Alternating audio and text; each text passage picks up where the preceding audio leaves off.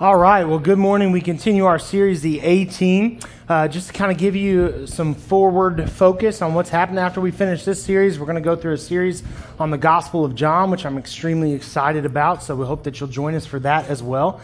Uh, we had a ton of announcements. If you didn't notice, uh, David had a whole notebook full of stuff, and uh, sometimes that's hard to keep track of. So I do want to plug our CPF.me webpage. You can easily turn that into uh, like a little app on your phone. If you see our Crosspoint C right there, all I'd have to do is hit it and it takes me right to the web page, and I can find all those announcements on that web page. And so, uh, or at least the majority of the important events that are coming up, you can find those announcements. And so, if you need help with how to create the app on your phone, I'd be more than happy to help you do that. I know that I use it quite a bit to just remind myself of when things are taking place. And so, I did want to go ahead and plug that. I'm excited about all the things that we have coming up, especially the basketball. I can't wait to show these young whippersnappers what's up and probably roll my ankle within the first couple minutes. So, let's be honest about what's really going to happen. I showed Tyler what was up at camp. I mean, I, I think I shot like three for 22 last year when we were uh, together, and uh, he carried our team almost all the way to the finals all by his lonesome. But that's a, that's a different story for a different day. Today, we look at the story of Esther and Mordecai and the art of guidance. I'm extremely excited about it. Uh, I want to just kind of give you some background, but first and foremost, guys, great leaders surround themselves with great support. It's kind of what makes them great leaders, is that they have people around them that can really help them be successful at their task and, and guide them, as we're going to look at today, uh, when they need that. Successful teams thrive when the leader of a said team is willing to listen to those that aren't necessarily the final decision makers. I hope that makes sense. Uh, the president, right, has his cabinet. Jesus had the 12, and uh, he was doing a lot more teaching than listening, but he surrounded himself with that support in order to finish his mission. Coaches have their assistants. You know, a chain is only as strong as its weakest link. It's a saying that I did not create, in case you were wondering. So today we look at Esther and Mordecai, and we discuss the art of guidance. Now, starting in Esther chapter 1, we're not going to read it all. We're going to look really at like the first four chapters today. We're not going to read it all because that's a lot of scripture, but I am going to quickly synopsize what's taking place here. So, in chapter 1, we see King Xerxes not to be confused with King Artaxerxes, who we mentioned last week, which is the answer to a trivia question on our Facebook page that will get you a $10 uh, gift card to Black Lab Coffee. So, whichever one of you whips your phone out and goes to Facebook and answers that question first is going to get that gift card, and I will forgive you for not paying attention to me and answering that question now uh, if you want to do that. But not to be confused with Artaxerxes. Xerxes was most likely his father or grandfather. But in chapter 1, we see King Xerxes. Xerxes had a queen named Vashti. Vashti was a beautiful, beautiful woman. Uh, but they weren't exactly in a loving relationship, especially in this kingdom. Uh, king and queen were more of placeholders, and uh, there wasn't like a lot of actual relationship going on. They would go at times months without seeing one another. They lived pretty much separate lives. And so what we see in chapter one is King Xerxes is throwing this party. King Vashti is throwing a separate party. They're having a great time. And then King Xerxes wants to show off. He wants people to see his beautiful queen. And so he sends for her. He says, go, go get Queen Vashti and bring her here so that we may gaze upon her, we may look at her, she can be a part of this. And she says, No way, not coming, don't want to.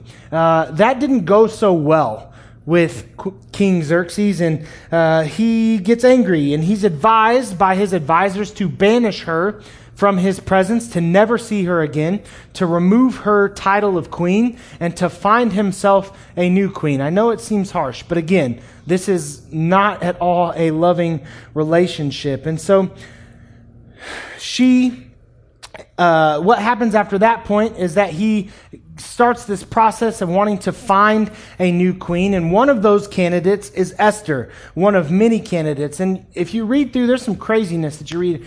Before any of these women were actually able to be in Xerxes' presence, they had to undergo over a year of beauty treatments, a year of beautifying themselves and covering themselves in fine oils and bathing and all these things. They had to be in their best, their, their, their best possible uh, state before they went before the king, and with the whole goal of trying to impress this man. And so Esther is one of many that is taken into the king's harem. And she was advised during this time by her uncle Mordecai, guided by her uncle Mordecai, not to let anyone know that she was of Jewish heritage because the Jews weren't really highly favored people at this time in this geographical place. And so we're told in chapter 2, verse 20, Esther had kept secret her family background and nationality just as Mordecai had told her to do so, for she continued to follow Mordecai's instructions as she had done when he was bringing her up. What we learn in this moment, at least what I took away from this moment at this place in scripture is that in order for guidance to be effective, we have to have the trust of those that we are advising. In order for guidance to be effective, we have to have the trust of those that we are advising. We've all had people try to offer us advice, try to guide us down a certain path, and you think in the back of your head, yep, not listening to you, right? Like, you're the last person I'm taking advice from. Hopefully that person's not me. Don't tell me if it is. I'll, I'll cry and up on stage in front of everybody. But trust is earned. It's not just given, right? Trust is something that we earn. It takes time. Uh, in this relationship between Mordecai and Esther, it was established over years. All throughout her childhood, she had been raised up to trust Mordecai because from her past, from the time of being a child, every time he advised her, he advised her well. Esther listened to his guidance because his advice had been proved over and over. Or as old school uh, worship people would write, or and or. Or and or. You're welcome for that tidbit. Right? But over time, he had benefited her. Over time, when he had advised her, she had found that advice to be good. It wasn't ever about self service for him. It wasn't ever about self gratification. It wasn't ever about self promotion. It always had been about what was best for her. See, great teammates aren't in it for them. They're in it for the success of others, and they offer guidance with that in mind. When guidance is really successful, when we really want to be that guiding force for somebody, it's really got to all be about them. I'm offering you this guidance because it's what is best for you, not because it's what's best for me, not because it's going to help me promote myself or make things better in my situation. I'm offering this because in the end, I truly, truly believe that it is what's best for you. Great leaders are able to remove themselves from that equation and offer sound advice and sound guidance because of the love that they have for those they are trying to guide. And it's because of this trust that we see between Mordecai and Esther that we see Esther go before King Xerxes later in the book of Esther with uh, an assassination plot that Mordecai had actually unearthed. So what happens is Mordecai this is after Esther has been chosen. Esther has been found highly favored. She's beautiful as well. And for whatever reason, God, King Xerxes says, Esther's the one I want, right? So after she's made queen and they're kind of still living their separate lives, a more loving relationship than what was taking place with Vashti, but still the relationship that you would expect in this kingdom. And so Mordecai is sitting by the city gate and he hears some higher officials in Xerxes' uh, kingdom, whatever, however you want to say that, kind of plot his assassination. They're, they're plotting in ways to kill him. And so he goes before er, Esther, he goes to Esther, he calls for Esther, and Esther comes and he says, Esther, this is exactly what I've heard, and you need to go tell him. And so she goes before King Xerxes with this assassination plot and offers him this information. Now, this information, it's proven to be true, but here's the thing. Esther's really taking a risk. She's really, really, really taking a risk right now. Because if she goes before Xerxes and she says, These are two of your high up officials, I have discovered that they're trying to kill you, and he goes through this investigation and finds out that's not the case, or doesn't believe that it's the case, she dies. Right? Like Ivan Drago, if she dies, she dies. Like, that's the situation.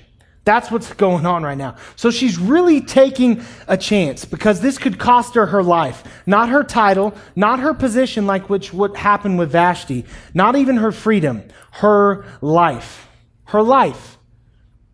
And what I take away from that is that guidance from a trusted source inspires others to take chances.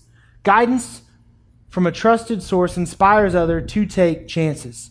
You see, with any big undertaking that we are a part of, there are times where we're going to have to take some chances. There are times where we're going to have to take that leap of faith, where we're going to have to step out of our comfort zone and really do some things that, that we're not 100% sure of. And a lot of times you're going to need people to kind of give you that friendly push of, hey, take this chance. You know, make mistakes, get messy, miss frizzle, right? Like, it's okay. It's okay. But if that trust isn't there, if we don't have a good track record with people and the advice that we've given, we're never going to be able to lead them into that place where they take those chances. But victories are rarely won by those who constantly play it safe. Victories are rarely won by those that constantly play it safe. You may stay in the game, so to speak. You may keep things competitive. But if we're wanting to win, if we're wanting to succeed in whatever task it is that we are undertaking, we can't just sit back and always play it safe. After all, faith is the willingness to take chances because of the trust that we have in God. That's what faith is. It's a willingness to say, I will step out and I will do what God is calling me to do, even though I may not be comfortable, even though I may not feel qualified, even though I may not feel like this is right now the right decision. I'm going to have faith because I feel that God is pushing me to do that. And in this instance, Esther trusted that Mordecai was a not just a good person to offer her guidance, but also a godly person to offer her guidance. She could trust growing up with Mordecai, seeing the way that he lived his life, knowing that he sought every day to follow God and to live his best life for God, she could trust that this advice wasn't just earthly advice, but godly advice. And that's pretty important. Victories are not won by those that play it safe. And I'm going to be really honest with you. Mordecai, if we continue our story, with the rest of the Jews in the region, really needed her to be able to take chances. They needed her to step out of her comfort zone because there came a time where it was required that she do so in order to save their lives. So if we're in chapter 3, uh, we're looking at Esther. There is this jerk named Haman. Now, Haman is uh, a noble, we'll call him. He's wealthy. Uh, he's well respected by those in Xerxes' kingdom. He's well respected by Xerxes himself. And Haman wants people to pay homage to him. He wants people to bow down to him. He wants people to respect his standing. And Mordecai refuses to do it. Mordecai is not going to bow to a man. He's not going to make an idol out of a man. He's not going to treat Haman like he's a god. He bows down to Yahweh, and that is it. Well, Haman, as you can imagine, being a jerk, doesn't like that. How dare you not show me respect. And so he goes to King Xerxes and he tells Xerxes, Xerxes, there is this people group. They are called the Jews. They do not respect our customs. They are not like us. They will weave their way into our society and they will be the cause of its downfall. Please issue a decree to allow us to go and hunt them down and kill them. Right? Like straight up the Grinch, he wants to hunt them down and gut them like a fish. That is his goal. That is his absolute goal. And he even offers as kind of like a, um, an incentive to the king I will give you money. I will give you anything you want. Let me do this, and I will give you money. And Xerxes, respecting Haman and his standing in the culture, says, Keep your money, do with him as you wish. He gives him his signet ring which is the seal that says you can do whatever you want, basically. And now they're going throughout the kingdom and they are looking to exterminate Jews. Well, we're told in uh, chapter 4, verse 1 through 3, it says, When Mordecai learned of all that had been done, he tore his clothes, he put on sackcloth and ashes, he went out into the city wailing loudly and bitterly. But he only went as far as the king's gate. He still respected their customs. It tells us this because no one clothed in sackcloth was allowed to enter it. In every province to which the edict and order of the king came, there was a great mourning among the Jews with fasting, weeping, and wailing. Many lay in sackcloth and ashes. What happens after this is Esther kind of catches wind of what's happening. News gets back to her that her uncle is in mourning, that he is in the greatest expression of grief that this time had to offer. He is basically clothless. He's wearing an old, dirty potato sack. Think of it in that way. And he covers himself in literal ashes and literal dust and literal dirt, and he is wailing. He is, I mean, aggrieved. And not just a show of, I'm upset. This man truly is to the point where he feels like it's this or it's death. So she goes to Mordecai and she says, Mordecai, what's going on? Let's make this better and come to me. He refuses. He can't even think about seeing her at this time. He just grieves. So eventually she comes and she, her personally, and she says, what, What's happening? What's going on? And he tells her about the edict that the king had issued and about what Haman had done. Right? And he says, You have to go before the king. You have to fight for your people. And you know what she says? Uh uh-uh. uh that's her first response. No way. No way. Because here's the rule. No one goes before the king. You don't go before the king. The king calls for you or you stay away. Right? That's what's happening. She hasn't seen him in a month. Can you imagine that?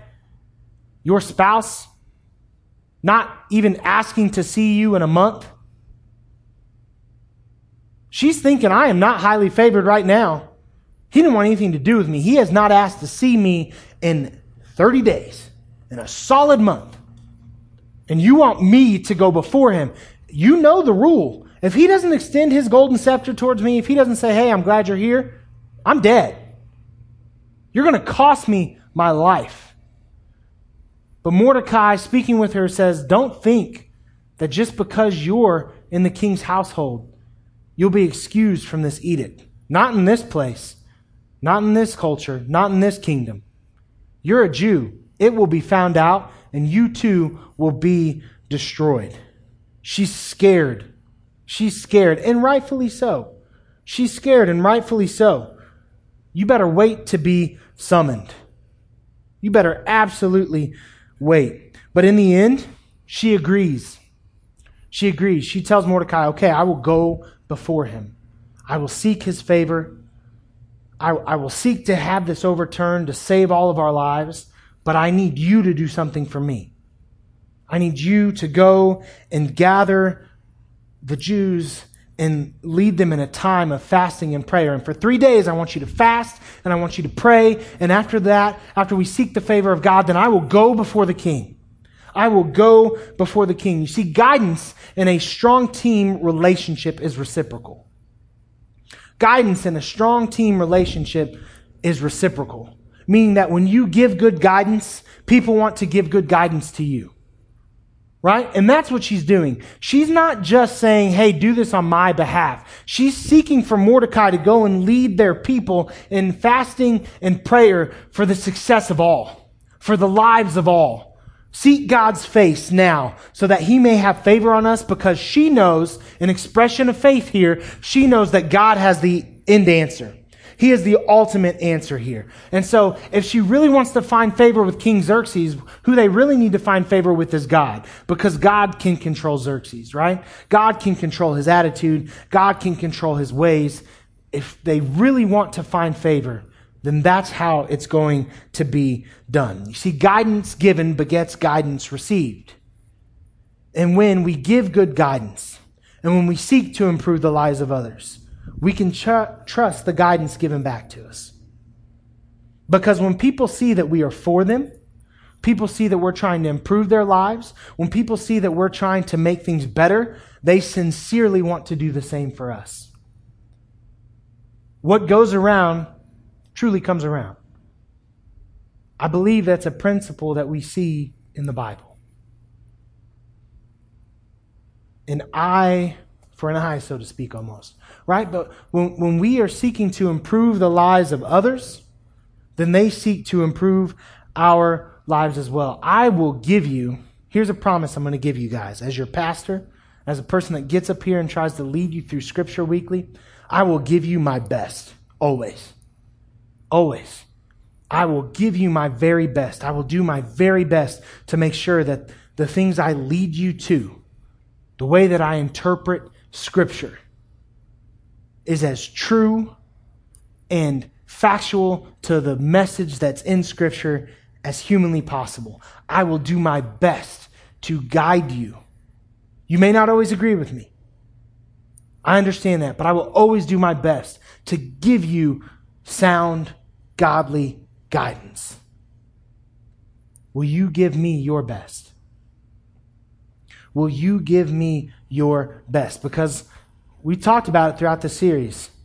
I hope y'all need me. Maybe just a little bit. I hope somewhere you need me, but I can promise you that I need you. I need your guidance. I need to know when things are good. I need to know when things are bad.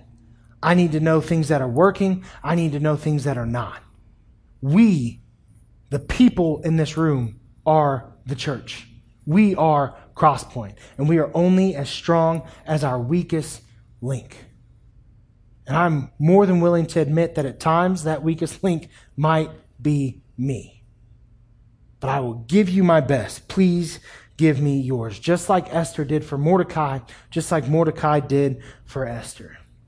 Here's the thing you might just save my life. I can promise you that you're at least going to make it better. You're at least going to make it better. And I hope that through our time together, and not just here at church, but in all your relationships, in your marriage, in your friendships, in your workplace, that you can find success in loving one another and guiding one another and, and in really becoming what a team is supposed to be. Let's pray, shall we? God, I thank you so much for this day. I thank you for this time and for your word and for what it is that you can teach us through it. God, I feel like every time I open your book, even though I've read these stories, it feels like hundreds, if not thousands of times, I learn something.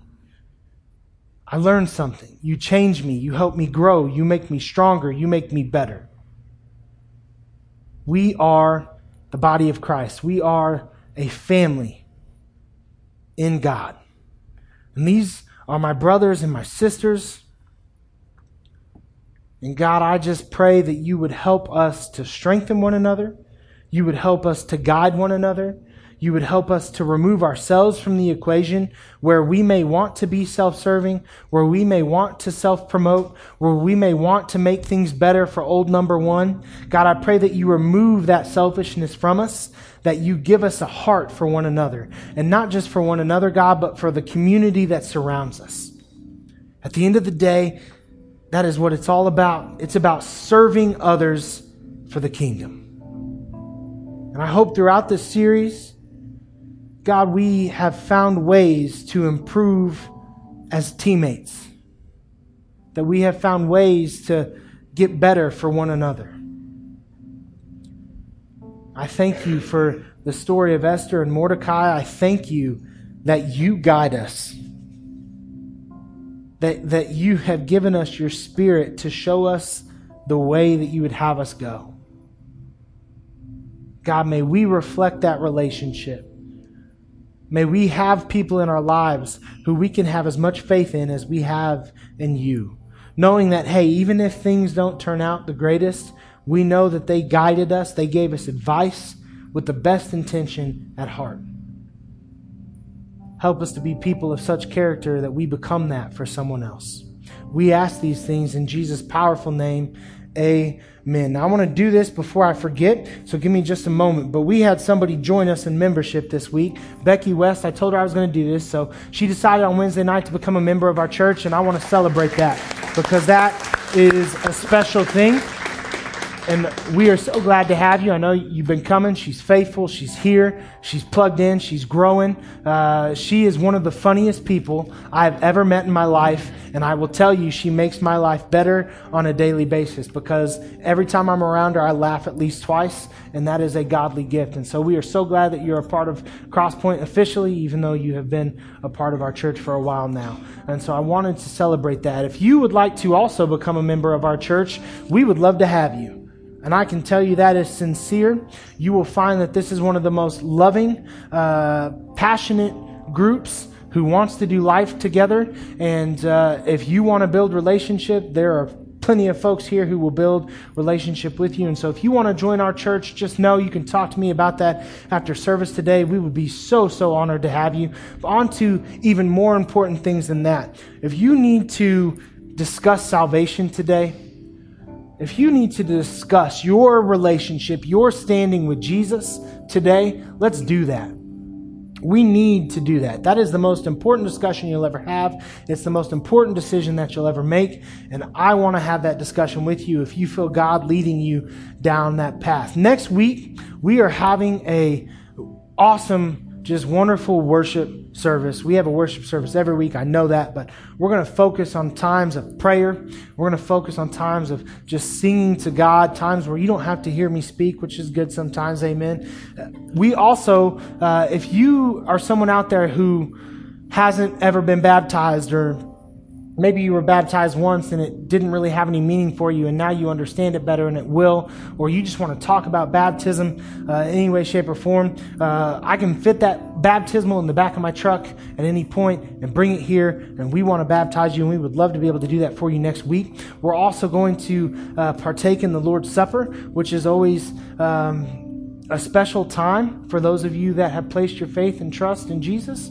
And uh, if you don't know what that is or have questions about why we do that and how we do that, come see me. But I am really excited for next week's service. And uh, it's been a long time since we've had one of these, to be honest. And so my hope is that you will be here for a time of worship, a time of prayer, a time of reflection and meditation where you can come and just worship God in a different way next week. And so please be here for that. Uh, I don't know. We may have some other surprises for you, but I, I love these services. I'm super excited about them. I promise I'll shut up here pretty soon. But uh, if you can't tell that I genuinely think that next week is important, uh, I think you're crazy. So please be here next week. Uh, be ready to worship, and uh, I'm excited. I'm also excited because right now we get to do that. We get to worship. So stand and worship. I'm gonna be. I'm gonna have Chase stand back under that TV, uh, and he's ready to pray with you. Uh, Joy, I'm gonna have you stand over there. Allie, I'm going to have you stand in the back if you will do that. Uh, I'm going to stand kind of back by the trash can. So you've got four points of prayer. You've got gentlemen and ladies. If you need to pray about anything today, anything, somebody else, for yourself, come pray with us. There is power in prayer. God moves, He listens. Okay? And uh, we saw that today in our story on Esther and Mordecai. So if you need to pray, come pray. Otherwise, stand and worship with us.